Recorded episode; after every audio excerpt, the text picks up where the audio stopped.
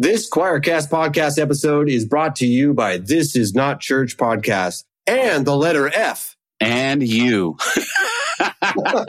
if you've made it this far, my name is Nat Turney. My brother Jon Turney and I co-host This Is Not Church, the podcast. And this is sadly the level of discourse that you can expect to find if you tune in every Monday when we drop new episodes. But all joking aside, Jon and I see this as, a, as an opportunity for us to address issues that we don't think are addressed nearly enough inside of evangelicalism. So LGBTQIA plus issues, BIPOC issues, social justice issues. We like to talk to a broad variety and range of people and really try to find places of commonality for everybody. So check out the podcast. Every Monday, our episodes drop. Wherever you stream podcasts, you can find us. Remember, this is not church. And to that, Jon says, Peace.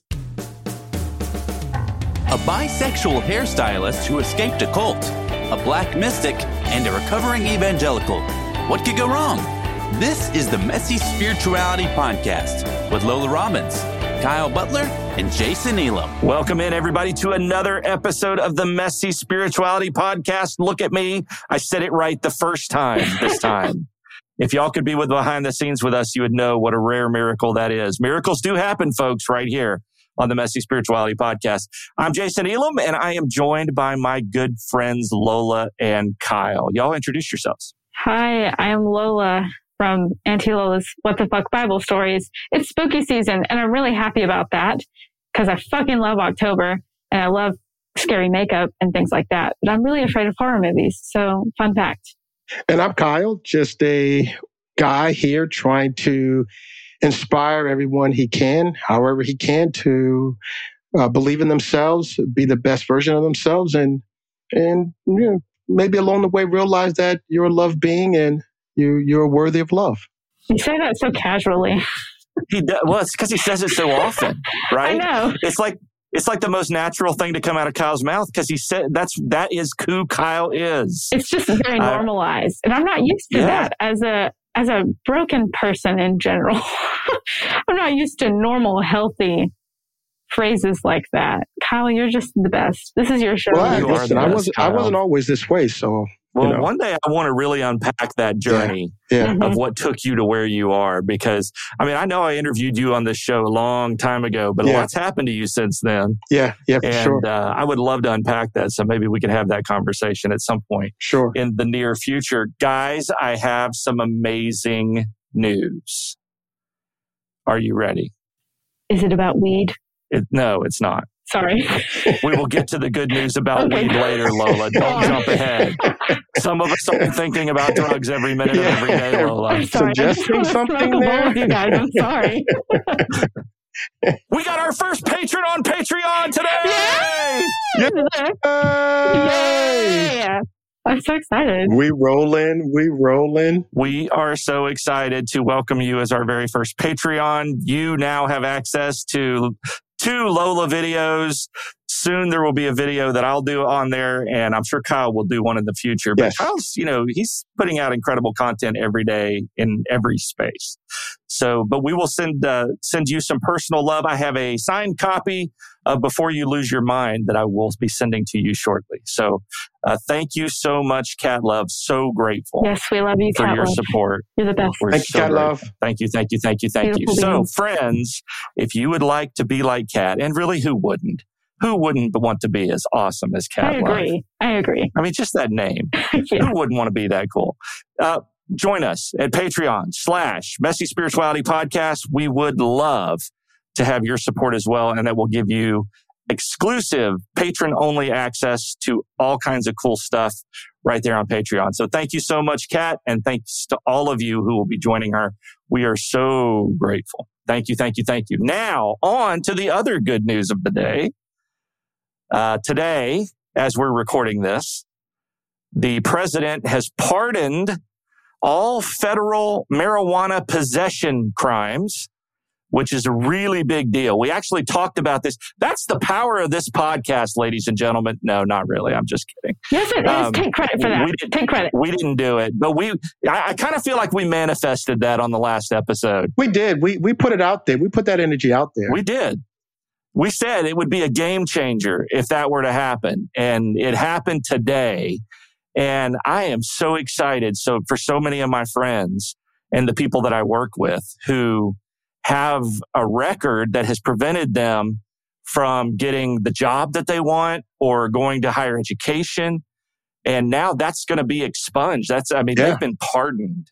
Yeah. And they're going to take a look at reclassifying marijuana. I mean, that is such a big deal. What do y'all think about that? I think it's great. I think it's great. I think it's long overdue.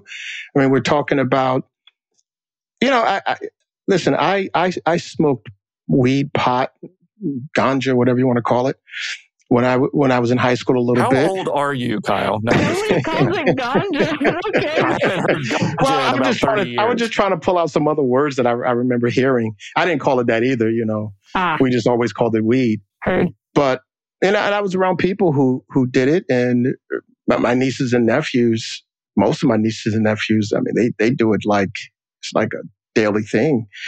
But um, I've I've never seen or experienced anything bad happening to someone who smoked weed. So I think that it, it's it's just something that got thrown in there and you know got over glorified as being bad. And uh, I'm, I'm glad that President Biden did what he did, and I hope that they do reclassify it and, and knock it down to a, appropriate place that where it should be, because it's probably it should be more in a recreational type of uh, category than something that's illegal. I mean, it's a plant for crying out loud. It's broccoli. Come on. It's broccoli. Absolutely. well, how about you? What do you think? Uh, Kyle, I agree with the broccoli statement. It's not a drug. It's just broccoli. But yeah, you mean the devil's lettuce? That's yeah, yeah, yeah that, that which is fine. I mean, if you're in my my line of work, the devil doesn't really exist. So, but if you want to make vegetables sound appealing to teenagers, you call it the devil's lettuce. It does sound more appealing that way, doesn't it? It does. It sounds better than green leaf. It reminds me of cabbage when you say that, though. The devil's lettuce. Oh, I just think yeah. of an alternative. Cabbage is the devil's lettuce for real. I enjoy cabbage. Speaking of using the devil, there's a restaurant up near me called uh, Famous Dave's, and there's it's a great barbecue place, and they have a barbecue sauce on the table with a few others that they make, and one of them's, one of them's called the Devil's Spit. Oh. And it's the one. I, it's the one I always. It's, it's, the one I always reach for. It's so appealing. I, I'm going to tell you. I thought you were about to go down a rabbit hole of like, and you know that Dave is actually the devil, and like call out an entire like corporation over that for some reason. yeah, not my bag. Sorry. I'm just really happy that that people are are being pardoned for drug charges because I I mean, especially with marijuana, some people get sentenced to a, a super long time to serve, whereas a rapist could only like have to pay a fine or something. Like I just don't understand. Our justice system is broken. But yeah, I just, I, I've never understood the whole wasting taxpayer money to put somebody in prison over a harmless drug that they have every right to put in their body. Not a drug, whatever. Ah, I don't know how to talk about it anymore because it's an herbal supplement. It's an herbal supplement. Yes. The grass. Don't people that's call it grass? grass? Yeah. Yeah. They do. That's, that's a very 60s term, I think. I don't know. Ganja. I can't. yeah, I don't Mary know how that Jane. popped in. Oh, Mary Jane. There you go. There's another. She's a she's a good she's a good one, Mary Jane. Yeah. Well, on that note, it's time, ladies and gentlemen, for the super spooky Auntie Lola's Bible story. Come on.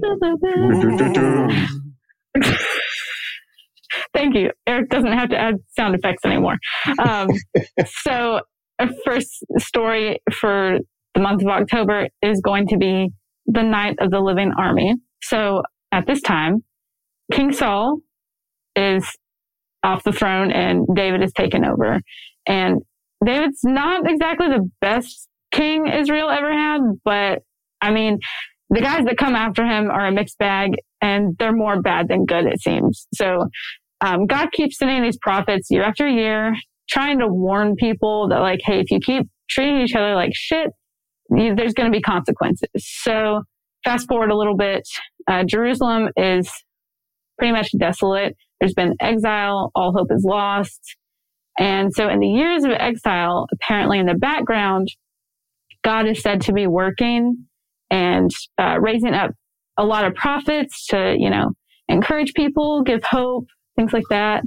And uh, so one of the prophets, his name is Ezekiel, and God's good news came to him in the form of zombies. So the Bible explains it as a vision where God has transported Ezekiel to this dark valley that's full of human bones. And Ezekiel's walking around and he notices like these bones are like super dry. They've been here for years. It's just like an abandoned wasteland. And so God tells Ezekiel, Ezekiel to prophesy life or speak life over the bones. And so he does this little magic witchy thing. And uh, while he's speaking, he starts to hear like rattling noises, and suddenly the bones are coming together. Skin and tendons and muscles are growing.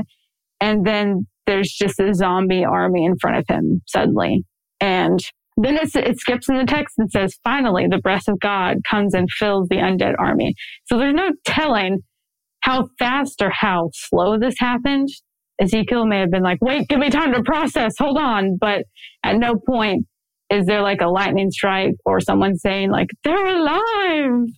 Yeah. So uh, apparently this whole vision, we don't have to work super hard to find the answer as to what it means.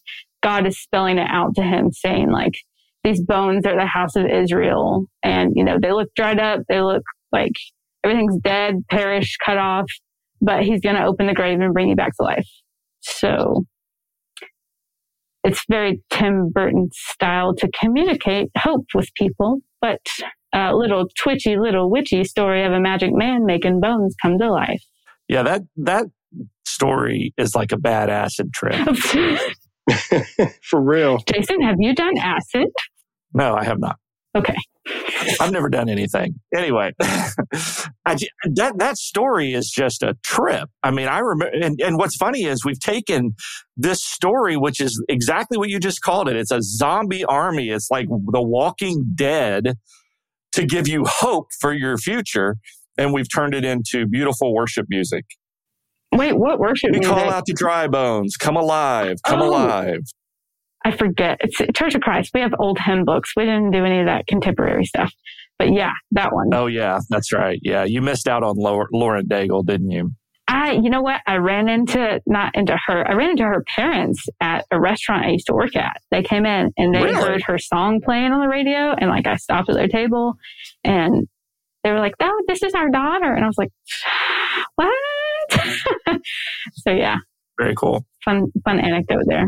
Did you know that there's some churches that actually believe that story, teach that story, preach that story literally, that that literally happened? They teach it as a really? vision or as like an actual account? No, no, no, that, that it literally happened. I've sat. Like it's historical fact? Yeah, like I've sat under preachings. Oh my God. I've probably preached it that way too, because that's the way I heard it mostly, that this literally happened.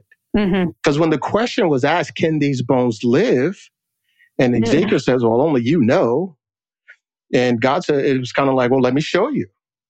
And it's in a lot of churches, it's actually preached as a real story that these bones really came up out the ground and the, the, the skew ends and the ligaments and flesh and all that stuff came back and all this, this, this army literally came to life. I just want to know if Ezekiel was like freaking the fuck out or if he was like, was he dreaming and so he didn't really have a freak out. It was just like, oh, this is happening. Okay. Weird dream. And then wakes up all sweaty and is like, okay. Hope. Well, you know, there was always some weird things going on with Ezekiel, according to his writings, that God told him to do. Like there, there's one story where it said God told him to lay on his side, his right side for a whole year, mm-hmm. and then lay on his left side for a whole year. And again, in some churches, is literally preached that he laid on one side for a whole year, did not move, and then flipped over and lay on the other side. God just fucking with people trying to give them dead sores, right. it sounds like. Exactly. That's some major blood pooling problems. right. Just like, like what? How bored do you have to be to come up with a religion wrapped around these stories? I yeah. mean, seriously, yeah. this is yeah. Whoo! Yeah. Wow. We did it. These, these, are- these stories are preached, Ah. you know, often. And like Jason said, songs have been made about these kind of things. I just didn't know it was preached literally. I mean, I always heard it as it's a, it was a vision, it was a dream, it was Right. a like premonition kind of thing. I don't know. It wasn't realistic happening right before his eyes, but it kind of makes it more cool to preach it the other way though. Bizarre. Spooky season. Ah. Very. Well, we're going to have something really cool in this episode. Lola is going to interview a really cool person named Hailey Dixon. Um, Lola, can you tell us about Hailey? Yes. So Hailey, she's incredible. She's a musician. She grew up in South Dakota. She's lived in Alabama, uh, I think a little less than 10 years. She's married to our friend Patrick. Patrick. We love Pat Pat. Pat. Uh, shout He's out to the band Rumors that he's with. Yes. Amazing music. Yeah. So she, she writes a lot of like evangelical sounding songs, but they have like a twist with the lyrics. It's kind of like anti, anti religion, anti cult Christianity type stuff. She also, you know, she, she grew up queer and with a lot of severe mental, I guess, disabilities. And she was rejected a lot by the church and by her uh, family sometimes. And so she's just really overcome a lot of things in her life. And it's really nice to be able to see her bloom on her own and really able to cultivate a life that makes her the happiest and the most proud. And she's just, she's doing really well. And I'm, I'm really loving her music. Just all, the new EP that she's putting out is just chef's kiss. Beautiful. Well, I'm really excited to hear this conversation. So now we're going to take you, friends, to Lola's interview with Hailey Dixon. Welcome to the Messy Conversations. I'm your host, Lola. We're recording this on a Sunday, and I hope that if you are a deconstructing Christian, that you are in your pajamas having a lovely day to yourself. And today I have Hailey Dixon on the podcast. Hailey is a songstress. She's a wonderful musician, and she has a, a, a bone to pick with American evangelical churches. Um, she grew up queer with a severe mental disability. Haley often felt rejected, not only by the God she grew up with, but the church as a whole. She escaped a cult only to be brought down by what others assumed were good, healthy churches. Now Hailey lives to tell the tale by writing songs that feel like worship music with just a hint of sacrilege, which I really fucking love because I, I like that sound of, I guess, secular Christian music, but I hate the lyrics. So I'm really enjoying her music right now. Um, the song that she has out right now, she may have more out when this comes out, but right now is 99. And I highly recommend that you listen to that. So welcome in, Hailey. Hello, hello. We're so excited to have you on. How are you? I'm doing great. Um, I will let everyone on the pod know that I put in a 20 hour day yesterday doing all the queer things, supporting the community. So I'm a little tired, but I am very happy to be here. Yes, all the queer things. I love that. So we're just going to jump right into this. I obviously you did grow up in an atmosphere of faith. So can you tell me what that looked like for you growing up, whether as a, a kid, teenager, anything like that? You can start wherever feels comfortable. Yeah. So, um, my story is like similar but different to yours because I know we've talked about this before, but because I know your part of your intro is, uh, you know, a bisexual hairstylist who escaped the cult. Yeah. So I've been listening, girl. But yes, thank you. Yeah. appreciate that support. I love that intro. But um yeah, I I grew up in rural South Dakota. And for those of you who don't know much about South Dakota, it's about 800,000 people total in the whole state and most of it is small small towns. So um that's less than the Birmingham area, I believe, just in that state. So I think it's easy for things to kind of fester in environments like that. You know what I mean? Like in smaller communities, things are just a little bit more um, concentrated when it comes to religion. Is that Well, it's like everybody, there wasn't a lot of diversity where I'm from. so a bunch Uh, of white people? Yeah. And I don't want to, Yeah. definitely don't want to erase the indigenous community that's there. Love and light to them. But um, there, there, it was very fraught. But that's a story for another day. But um, everyone that I personally was around was like straight and white and Christian, you know. So I feel like in those small town environments, when everyone you know is straight and white and Christian, um, you don't you don't know what else is out there. So it's easy for things to kind of grow and faster and foster. Um, so I grew up in a cult, and I do not use that word lightly.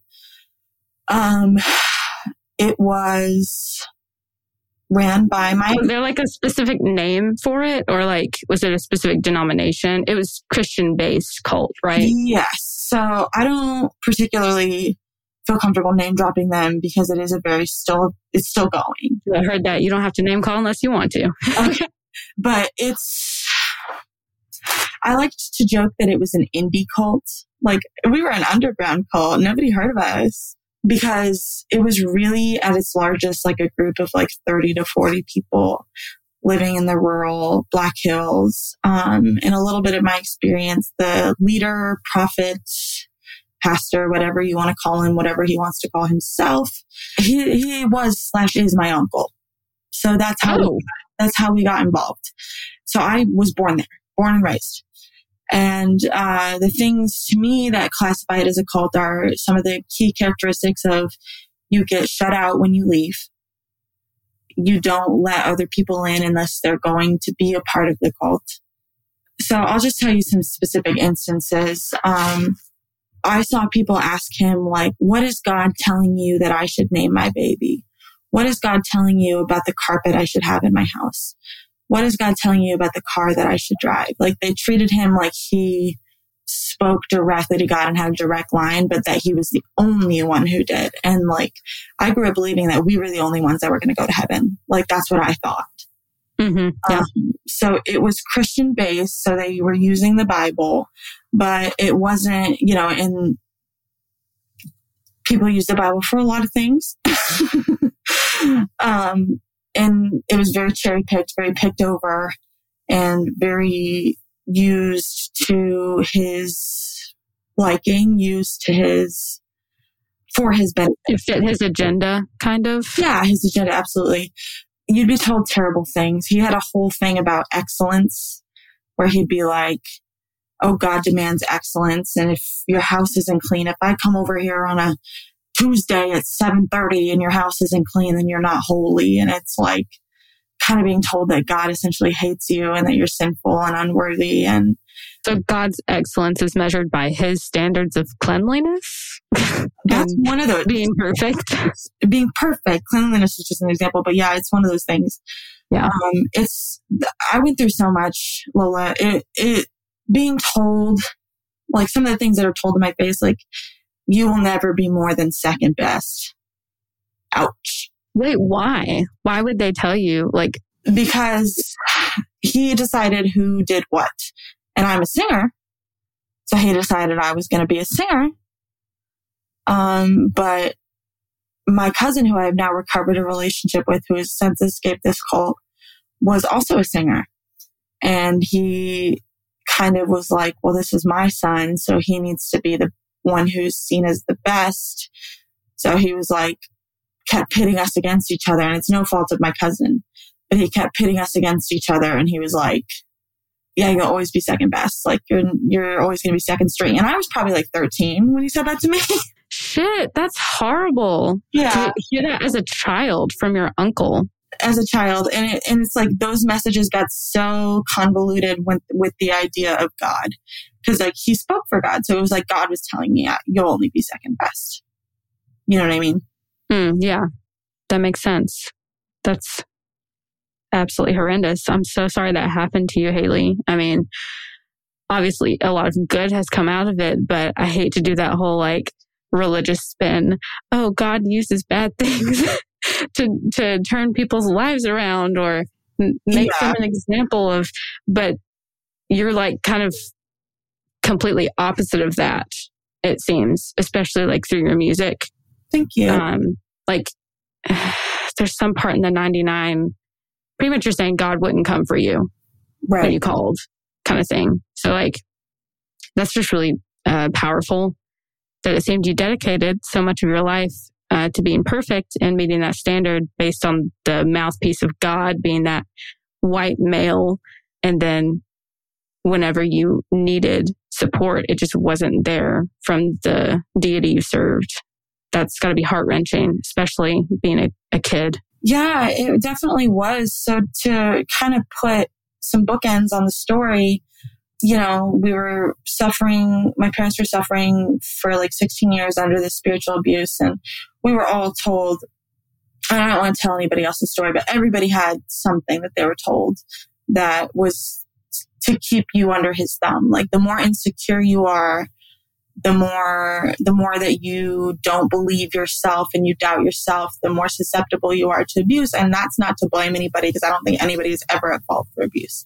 But um it's like it's more when you don't know yourself and when you're under somebody else's thumb, it's like it's gonna happen. So um we my sister actually left the cult first and we excommunicated her for a year. I was not allowed to talk to my sister for a whole year. Did you want to talk to her, or were you kind of so steeped in indoctrination that you also agreed with the decision? I wanted to talk to her, but I wanted her to come back because I thought if I could make her come back, then I could have my sister again. But that, mm-hmm. in my mind, that was the only way. Yeah. Um, so I remember making her this scrapbook that was all pictures from her time in the cult.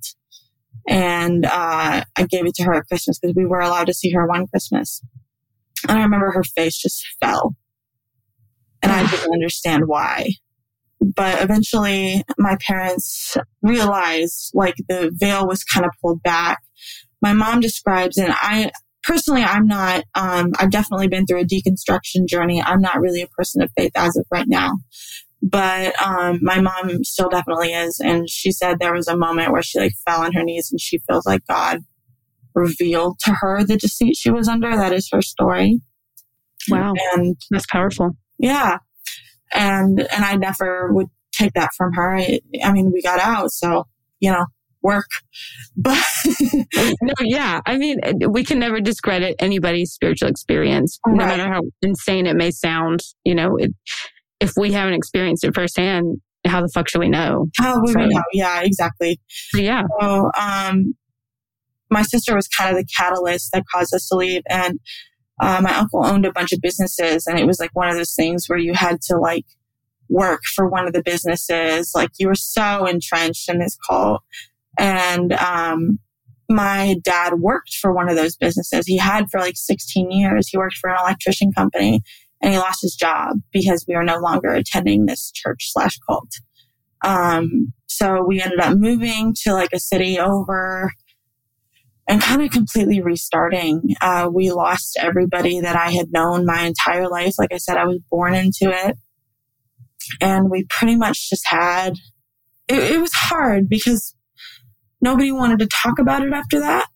Like after the separation and everything. Yeah. No one wanted to talk about why everything happened the way it did. Yeah. Like I think when you go through something traumatic, you have to identify that trauma and try to heal it. But nobody wanted to talk about it. It was just like that happened. That was a dark time in our life. We don't want to talk about it. So what my parents did, and this is, and I definitely love and lights my parents. I'm working on my relationship with my parents. They're great. But all they knew to do was jump straight into what we thought was like a normal church. Uh, you know, with a proper youth group and a proper praise band and a and a van full of kids ready to eat some baked beans at the park. You know what I mean? That's so good. Yeah, I know what you mean. They just wanted some sense of normalcy when it came to the spiritual past yes. for them and their kids. You are so good at summing up what I'm saying. Thanks. Yeah, because I feel like I'm like, period. No. I don't know what's going on. You're, no, you're doing great. Like it's it's weird to delve back into your past and kind of get yes. a timeline for it. It can be a little bit uh, disorienting because so many things transpire over a period of years, and yes. like half of it you weren't aware of at the time and now you're just now becoming aware of certain things. Yes. So it's weird to articulate that in a past tense. I totally get that. Yeah. And there's also this sense of like feeling, I don't know if you ever, ever felt this way, like feeling like I have to justify or ex- over explain to be like, no, it really was a cult. Like, I promise I'm not just calling a regular church that. Yes. It really was a cult. Like, please believe me.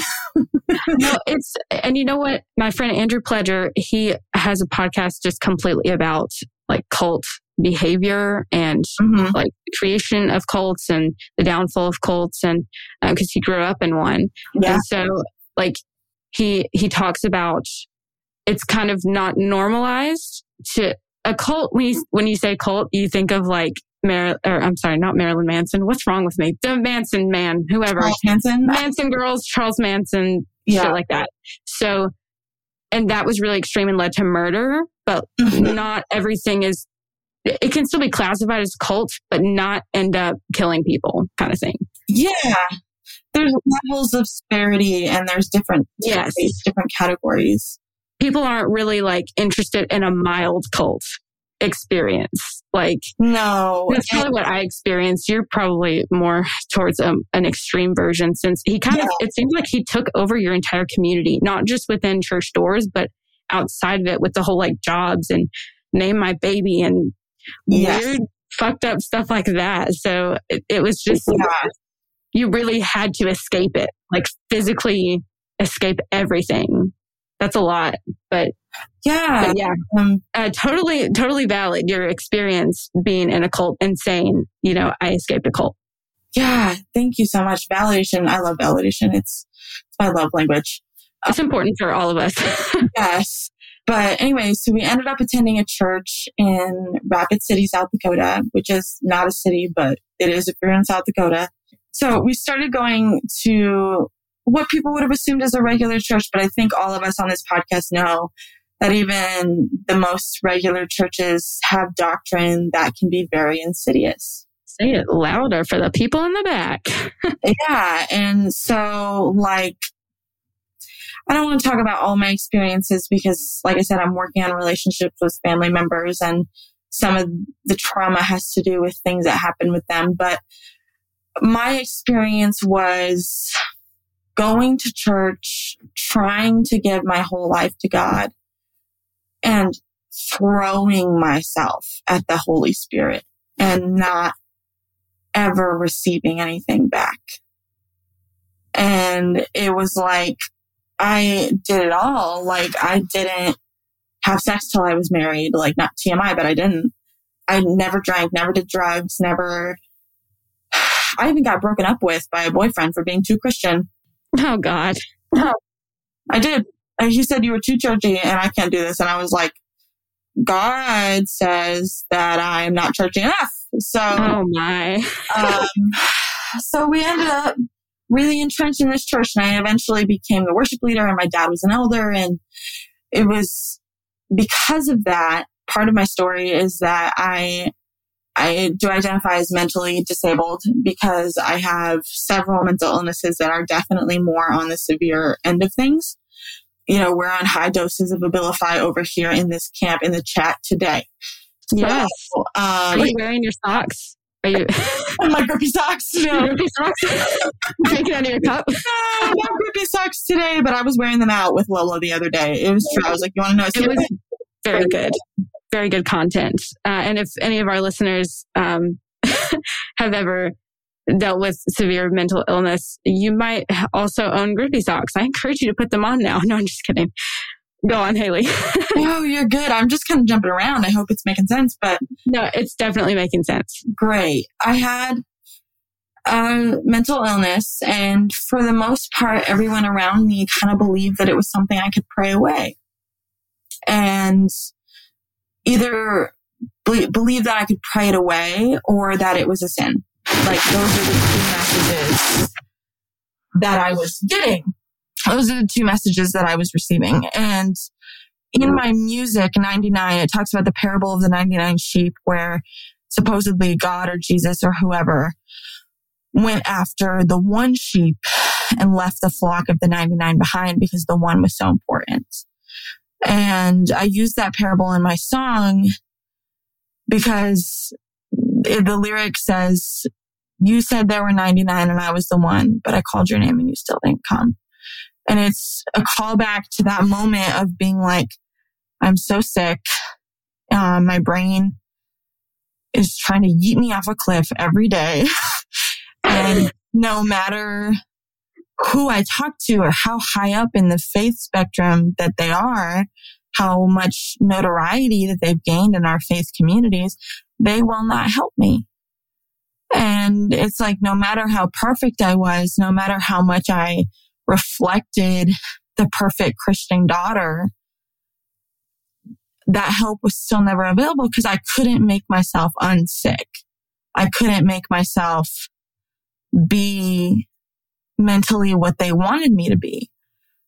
And I, another part of my story is that I first thought I might be queer when I was 16 and I told my mom and I told a member of the church that was kind of a mentor to me. And the overall message that I got was not so much. yeah. Like that's a sin. And everybody, I'm going to give grace to everybody involved because like they really thought that it was and that you're trying to protect somebody from hell. And that's how they love. Yeah. And because that's what we're told is that we need to, the best way to love somebody is to hold their hand and pull them away from eternal damnation. Like that is the only goal. That is the only thing we could possibly be living for. And so I think people thought that, you know, this 16 year old girl says she likes girls. She doesn't know what she's talking about. She's young. It's a phase. The more I talked about it, because I was like, no, it's, you don't understand. It's not going away. Like you kept saying, if I pray, it'll go away. It's not. And I treated it like, like my mental illness, kind of like it was an affliction. And that's how it was treated, like the modern leper, kind of. And it was really difficult. So I stuffed that back down and didn't bring it back out until after I have a wonderful husband. He is supportive, loving, sweet, kind. I would not change anything, but my identity is my identity. And I realized I was queer later in life. I was like, I have the freedom and the agency to explore this in a way that makes sense to me, meaning not through relationships, but just through my own personal identity. And, um, bi is bi, even if you are married to a man or dating a man or a cis man or whoever, you know what I mean? Mm-hmm. So only love for my bi kings and queens and non-binary friends. Uh, but yeah. So is it safe to say in some ways that the catalyst for your specific deconstruction was the mental illness and then also coming out as queer? Yes, absolutely. Um, I can tell you a little story of the moment that I realized I didn't want to be in the church, if that's applicable. Please, yes, um, I want to know. So I went to a church that shall not be named because I kept going to churches because it's the only way that I knew when I moved to Alabama from South Dakota. It's the only way that I knew to get community and friends and where I would fit in. I thought, you know, if I was a certain way or if I presented a certain way because, uh, the listeners can't see me, but I present very like kind of punk femme now. Um, but like back in the day, I was, you know, a smaller body size. I had long, straight blonde hair, um, dressed very like autumn girly Pinterest board. you know what I mean? Like a church girl. Like yeah. a tall church girl. If that's your style, there's nothing wrong with that. But I just, I wasn't being my authentic self is the point. And so mm-hmm. I'm so entrenched in this idea that I had to go to church and that was the only place where I was going to find love and acceptance and overall, uh, that I had to go to be saved from hell. Of course, you know, that's, don't we all love the concept of hell. Mm-hmm. Um, yeah, that's the the ultimate goal is to um not go there when you're mm-hmm. in that when you subscribe to that ideology. So yeah, I know you guys get political sometimes. I'm going to get a little political. You can cut this out if you Oh, feel like it's to be cut out. Go for Um, but I make a joke that I'm going to go to hell so I can fight Mitch McConnell. it. Can I help? Bro, I'm down there. I'm I'm curb stomping Brett Kavanaugh. That, yeah. Um, that's what's happening here today in the chat. But um, keep that in if you want to. But so um, funny. anyway, so I remember sitting in this church in the South, and I was a worship leader, and my husband was the um, audio visual guy.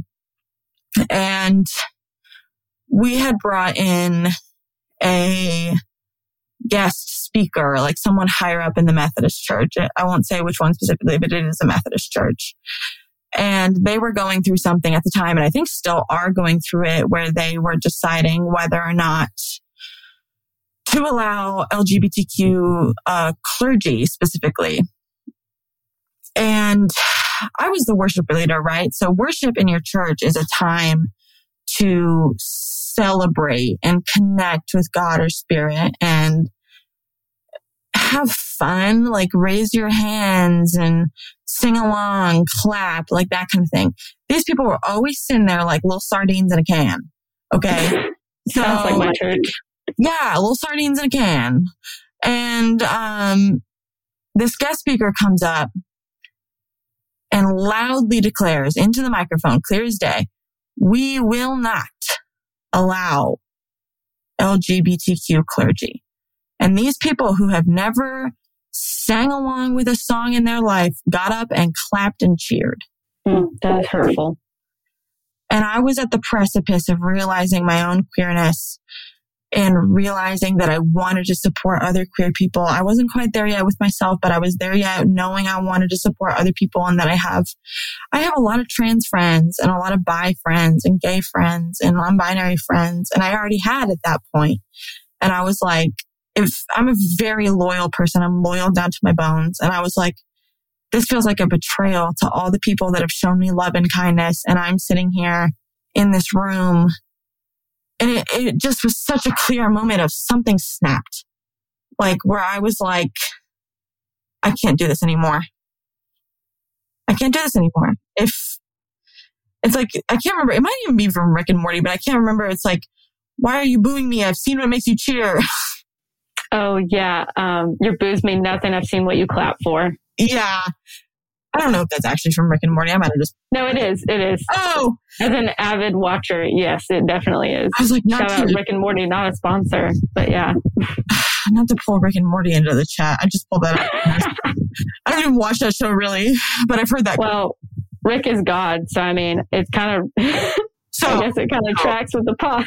jot that down.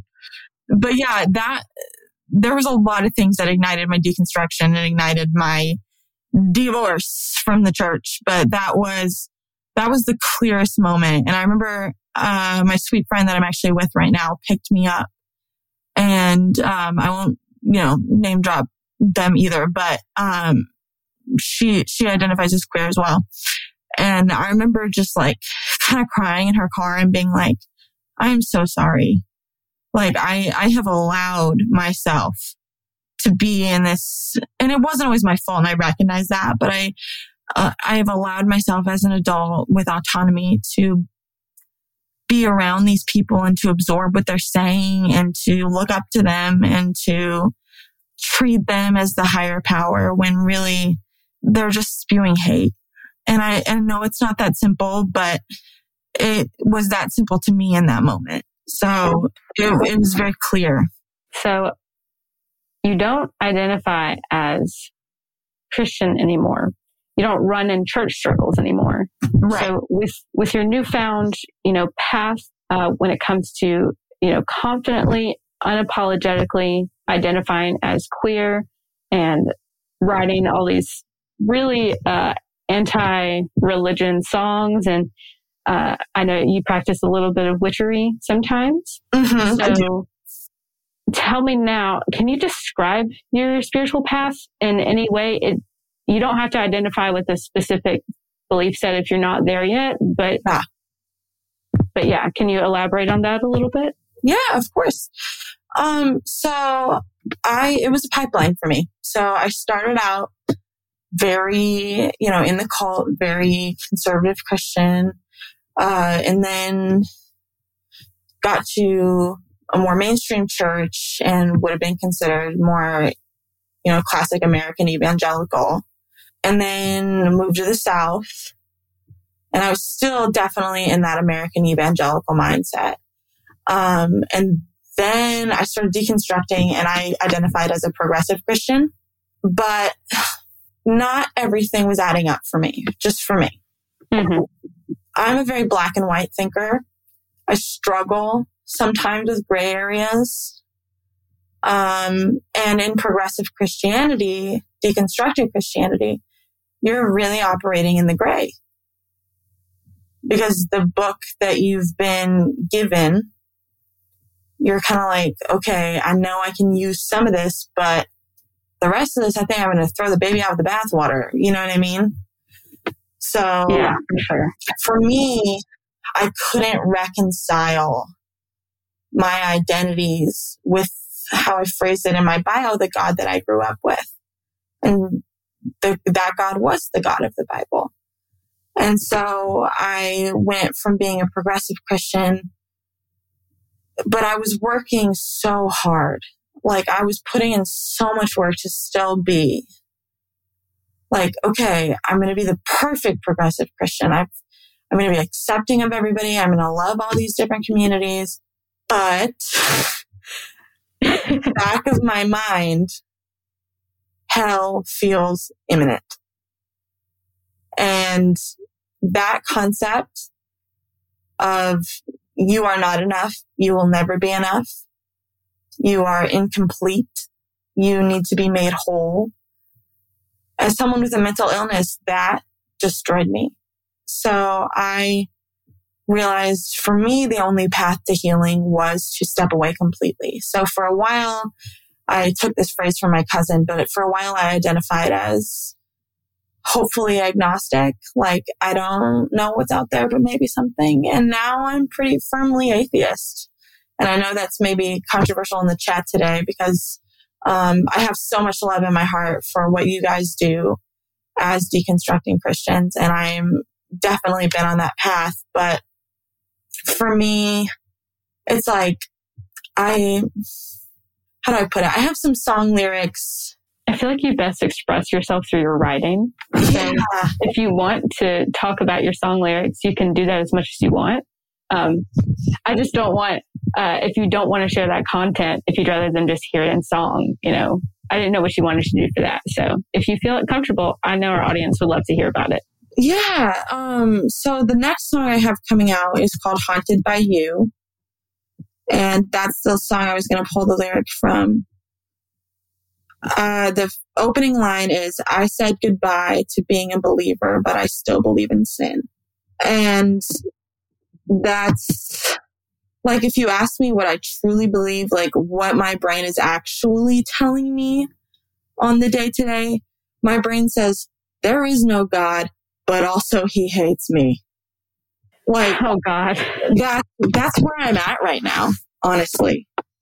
Mm-hmm. I, yeah. I, went through a lot of anger at God, of just like spitting, hissing mad. And now I'm at a point where it's like, uh, you know, Paramore, I'm not angry anymore. You can cut that out if you have to. But uh, no, not, that's great. Yeah, the, the song "I'm Not Angry Anymore." yeah, that one's. I'm not angry anymore. That's how I feel. It's like I'm not. I'm not angry anymore. But yeah.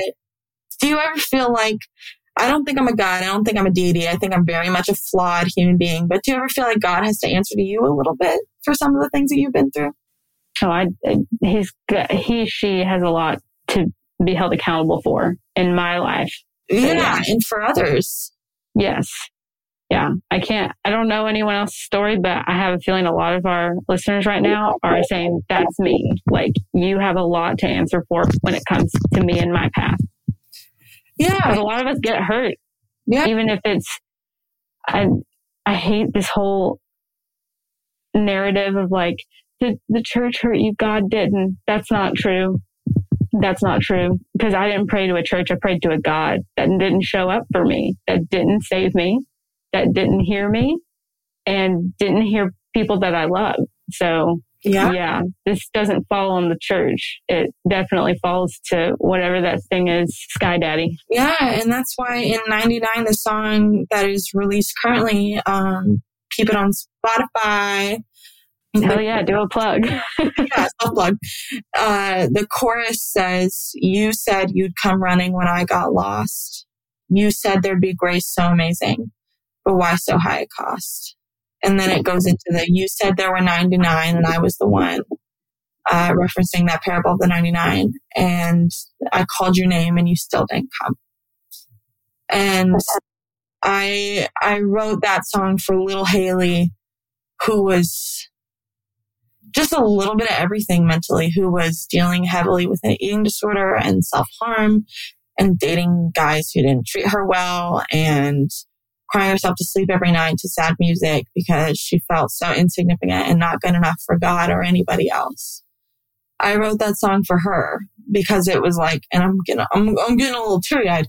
It was, um, a lot of this has been about healing my inner child and also making music maybe that people maybe don't want to hear but need to hear. I would agree with that. I can get behind that. Yeah. Yeah. Like maybe it's like, maybe I don't want to face this demon today, but go on this journey with me, as Mama D says in my uh, burlesque troupe that I'm a part of. go on. I love that. she says that a lot. well, first of all, I'm just really happy that this whole like songwriting experience for you is helping to heal the inner child because I think a lot of spiritual abuse obviously starts when we're kids. So it's really important to heal little baby Hailey, baby Lola. And yes, that's the best place to start when we're trying to make a big ripple effect and help others to, to truly accept and love themselves so I think that's a really powerful testament. And I really want to thank you just for sharing your story, being so honest and transparent and knowing that this is a safe place for you to talk about your story. So I just want our listeners to be able to connect with you. Um, I know you have a lot of social media, so whatever you feel comfortable sharing, if you want to share any, you can. Yeah, so I share a lot on my personal social medias, but I did start a music page, so you can find me on Facebook follow me at Hailey Dixon Music. Um, pretty simple. I'm the lady in the red dress. Lady in red. and um, yeah, that would be the best place to reach me if you're interested in what I'm doing music wise. Um, and it's Hailey Dixon, H A I L E Y D I X O N on Spotify, Amazon Music, iTunes, uh, Stream 99 today if you want. Lovely. I love that. Thank you for letting our listeners connect with you and sharing your story with them. Yeah. Um, as always, guys, if you want to con- uh, continue the conversation, uh, you can head over to Messy Conversations on Facebook and keep talking with us about this. And you can uh, connect with Hailey on her Facebook page. And uh, thank you guys so much for listening. I hope that you are kind to yourself today. Please be gentle with yourself and others. Everyone's going through something. And we love you and appreciate you. And I hope that you all have a good day. And we're back. We're going to put in the show notes uh, a link where you can get a hold of Hailey's EP everywhere that you download music. We encourage you to get it. It's awesome. Uh, that song 99 is straight fire. And uh, I hope that you all get it and love it. I remember not too long ago. Are y'all familiar with Derek Webb? No. No. Derek Webb was a CCM a contemporary Christian musician. He was in the band Caedmon's Call, which started off as like a worship band. And then they kind of conquered a Christian music for a long time. And then he went out on his own as a solo artist and he would write songs that were like prophetically challenging to the church. Mm-hmm. Um, but then he deconstructed and kind of the signal to everybody that the music and the artist were changing was when he wrote a song that was an absolute worship song, talks about, you know, we've come to depend on you and we need you and we can't make it through the day without you. And then the comes the chorus where he's instead of saying the name Jesus or Lord, he says alcohol. Oh.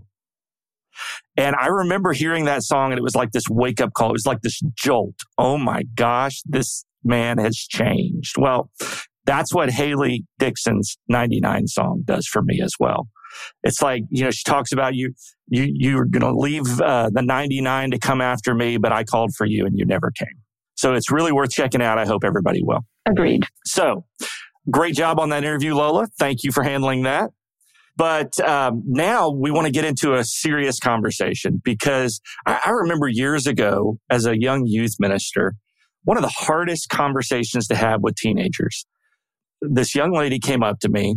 Her cousin had ended his own life. And I'm sure a well meaning preacher, you know, there's a lot of well meaning preachers who don't, uh, good intentions don't actually make what they do uh, redemptive in any way. And so I'm sure this preacher was well meaning, but the preacher told them that anyone who ends their own life goes straight to hell. And I'm sure that preacher was just saying that to this young lady as a way of trying to warn her that she did not need to end her own life. But as we've seen so often in the religion of control, which is really what that's about. I don't want you to do this thing. So I'm going to tell you this really scary news so you won't do what I don't want you to do. And obviously nobody wants anybody to end their life, but, um, told this young lady that her cousin friend had gone straight to hell because they had committed suicide. Have you guys ever heard stories like that? Absolutely. Kyle, did you used to preach stuff like that? Did either of you guys used to preach stuff like that or? No, no, it, it, it wasn't a belief that I held, but I definitely grew up hearing that. I would say, I don't know. I, I would say, well, uh, you know, if, if they're saved or not, that would be the determining factor. I didn't talk about a lot.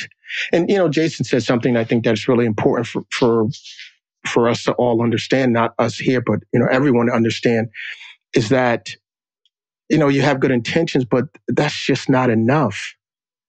And the one of the big problems with church in general is that it's, it's, it's a belief that the pastor has all the answers. So if you go to the pastor, if you go to the ministry staff or someone in ministry, you can sit down with them and talk about your issue or issues that they, they somehow are going to have the answer for you. And they don't. They're woefully unprepared to handle and answer questions about life. And so you know, the, that pastor who said that, he was not qualified in any way, shape, or form to, to make that statement. And think about the, the trauma a statement like that causes to the person that hears it. You're already lamenting and hurting and, and, and, and torment over the fact that your loved one took their life, but now you have to think every time you think of them, you're going to think of them in hell's fire. Yeah. Who does that help? Yeah, exactly that kind of stuff has always made me so angry. So Lola, to answer your question, no, I, I probably did believe that at point, one point, but from the moment that young lady came to me with that question, I have been angry at preachers who would say things like that. I, I mean, even when I believed that, you know, some went to heaven and some went to hell, I still had this mindset of who the hell do we think we are to decide who goes where. It's like pretending to know the mind of God. So yeah. Right. Yeah. And, and I mean, I, I, think the easy answer for me back then was who knows what happened in their dying moments. Right. Exactly. You know, after yep. that trigger was pulled yep. or after they took the pills or after whatever, when they cried out to God and said, what have I done? You know, that was the caveat that I offered then to give people hope.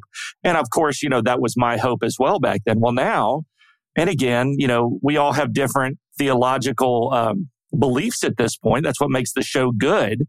But uh, as as someone who still clings to Christianity in some ways, I'm grateful to now be on the hopeful universalist side of things, where I really believe that whatever God has for the hereafter, and we'll talk about this in the next episode. Uh, everybody gets a part of it if they want it, and um, so I don't, I don't know, but uh, that kind of talk, what that preacher said to that young lady doesn't help anyone. And I don't understand why they would do it. You know, there's another part of the story of that situation, rather, that uh, sometimes I think about. And I, I understand the the pain that family members feel when someone takes their life. I, I, I can only imagine. You're right. So a mother, a father, a brother, sister, a best friend, a, you know, a, a dear person. I, I can understand what that is probably like. But then there's, there's a part of me that thinks about the person who did it.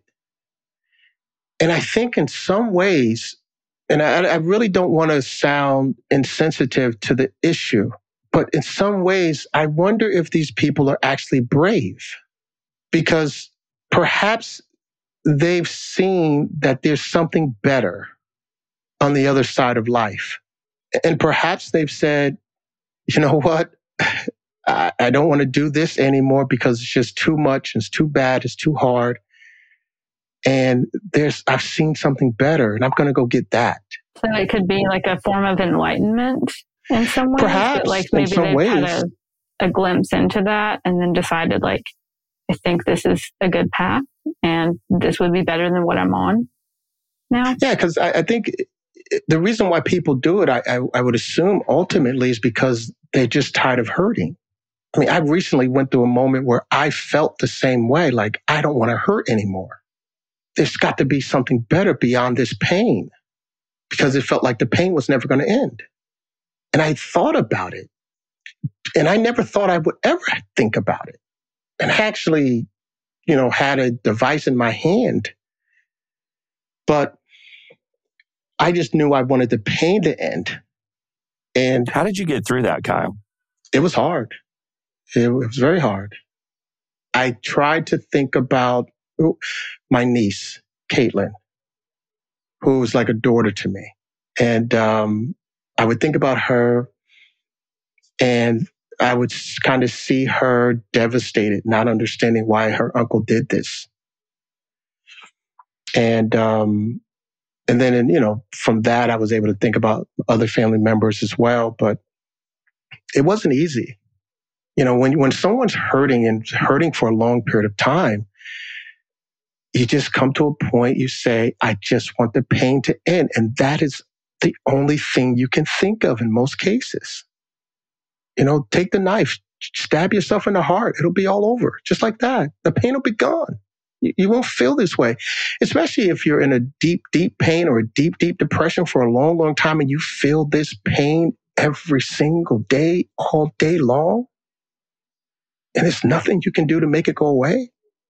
So, you know, sometimes I wonder if, if you know, these people are a little bit more brave than cowards, like it's like they've been labeled. Yeah, I, I think it's really unfortunate that, you know, for a long time people would say, well, it's just so selfish. And I understand there is a fallout, there is an aftermath. There are going to be people. I was literally about to say the selfish thing. Go ahead, Lola. What were you going to say about it? Well, so rest in power, rest in peace to my friend Josh Barfield. In 2020, he ended his life, and we have been close through high school. And he had just always been hurting mentally, just emotionally. And he had sought out help for this before. And he had, I mean, it's not like he just decided, uh, yep, this is fine. Like I've been hurting for a little bit. This is the way. He had pursued several different outlets to try to cope with this, heal this, and nothing really stuck for him.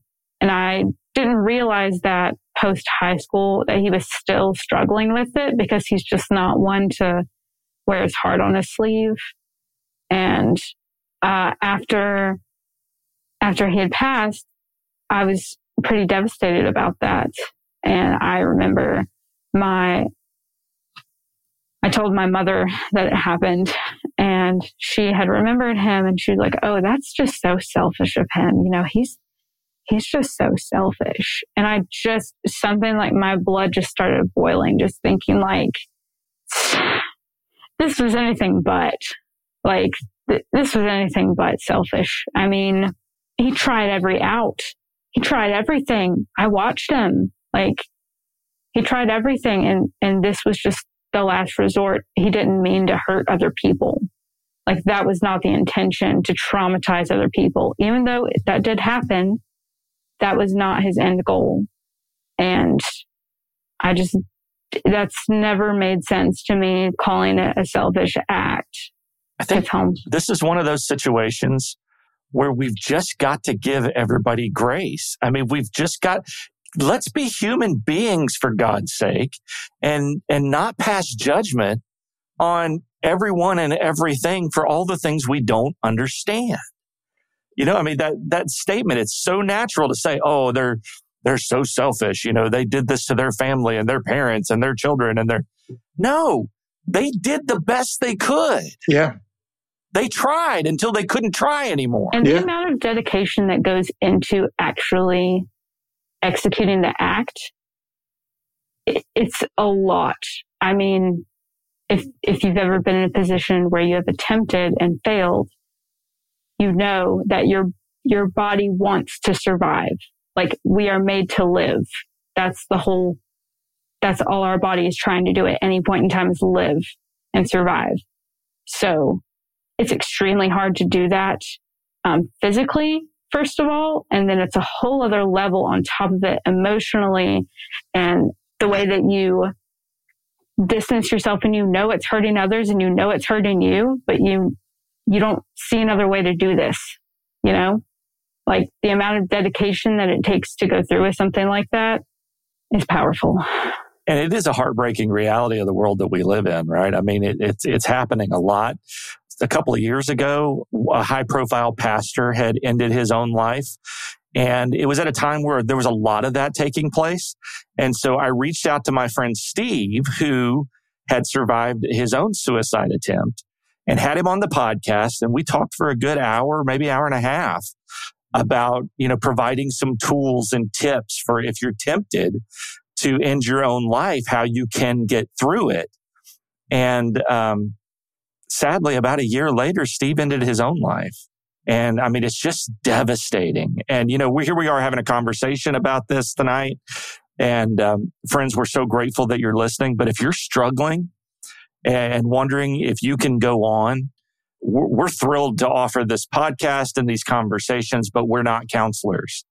And so I would encourage you tonight, if you're struggling, you can just dial 988 from any cell phone and it will put you in touch with the suicide and crisis lifeline. You can text them at 988 and they will respond. You can even uh, chat with them on their website. And we'll have a link to that in the show notes. It's 988lifeline.org. And they can just chat with you right there on the website if you don't want to pick up the phone.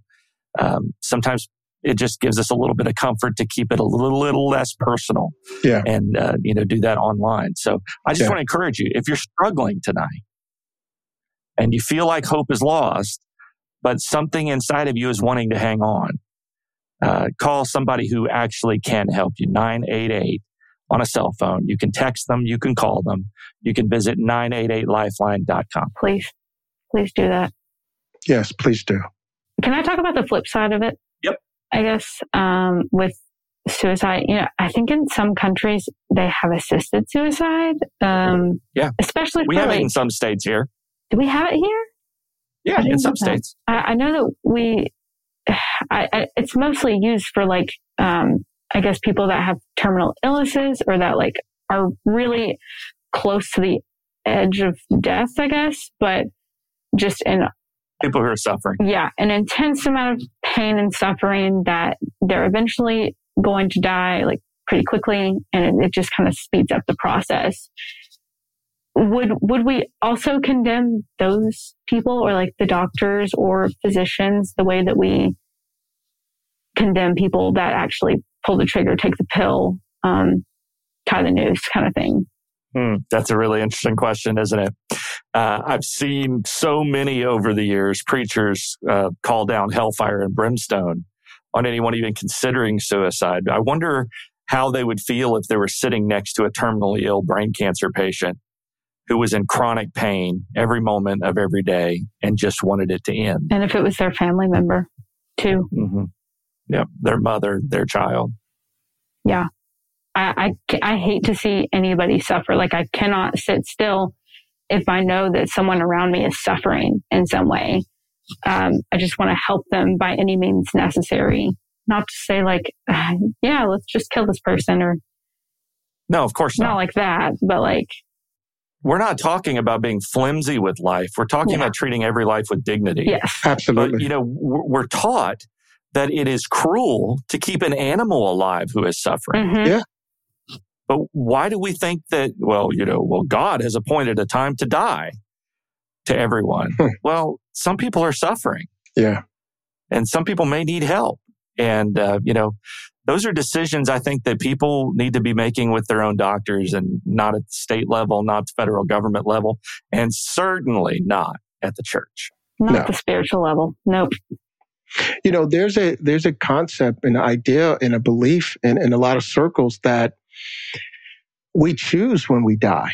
There's there's countless of stories of people who have been in the hospital or around their loved ones and they they call their loved ones over and and they say their their bidding words or their their um you know their farewells and things like that. And the the mother the father the grandmother whoever it is they're kind of giving out these last few words and they kind of know that you know I'm, I'm going to be out of here soon. And then you hear so many stories about you know how they just closed their eyes and they just died. And to me that sounds like choice. Like they said okay i'm done. And they kind of close their eyes and go. So i think if there's an element to that that's true if it is true that way then to the same thing to a person who's suffering terminally with an illness or condition that there's no hope for i think they should have that same choice to do it in, in that sense, like I, I want to leave here. So th- their body may not be fully cooperating with them at that time, but they should still be able to do that legally. hmm My sister offered up something to me the other day. She was saying, I don't know how we got on the subject of assisted suicide, but she was saying something to the effect of, it's my life. Shouldn't I have a, a say in when it ends if I want to? Kind of thing. And she said something to the effect of, you know, uh, we have the right to, you know, life, liberty, and the pursuit of happiness, but why, why can't it be the opposite of life too? Like, I don't know if that makes sense. I'm not articulating that super well, but if you catch my drift, like, if I have the right to life, I also have the right to unalive myself kind of thing, which does make sense to me. Yeah, absolutely. And before our Christian friends get too upset over this topic, Mhm. um, I will point out the Bible verse that says that Jesus dismissed his spirit, which is what came to mind, Kyle, when you were talking about um, you know somebody at the end of their life. I mean, I've been in the hospital room as a pastor with so many people who've passed away. Yeah. and I've been there hmm when they said their final goodbyes. And I've been there when you could just see them make the choice that Yeah. it was over and they dismissed their spirit and they went home, Yep. wherever that is. And uh, we're going to pick up there on the next episode and we'll be talking about what happens after we die. So I hope everybody will join us. Again, if you're struggling, this cannot be said enough. If you're struggling tonight and you wonder if there's any point in going on, please, please, please call or text 988 or visit the 988lifeline.org. That'll be in the show notes, so you can just click the link. Thanks for listening, everybody. It's been great to be with you guys. Thanks, guys. Love you. Thank you. Love you guys. Stay safe.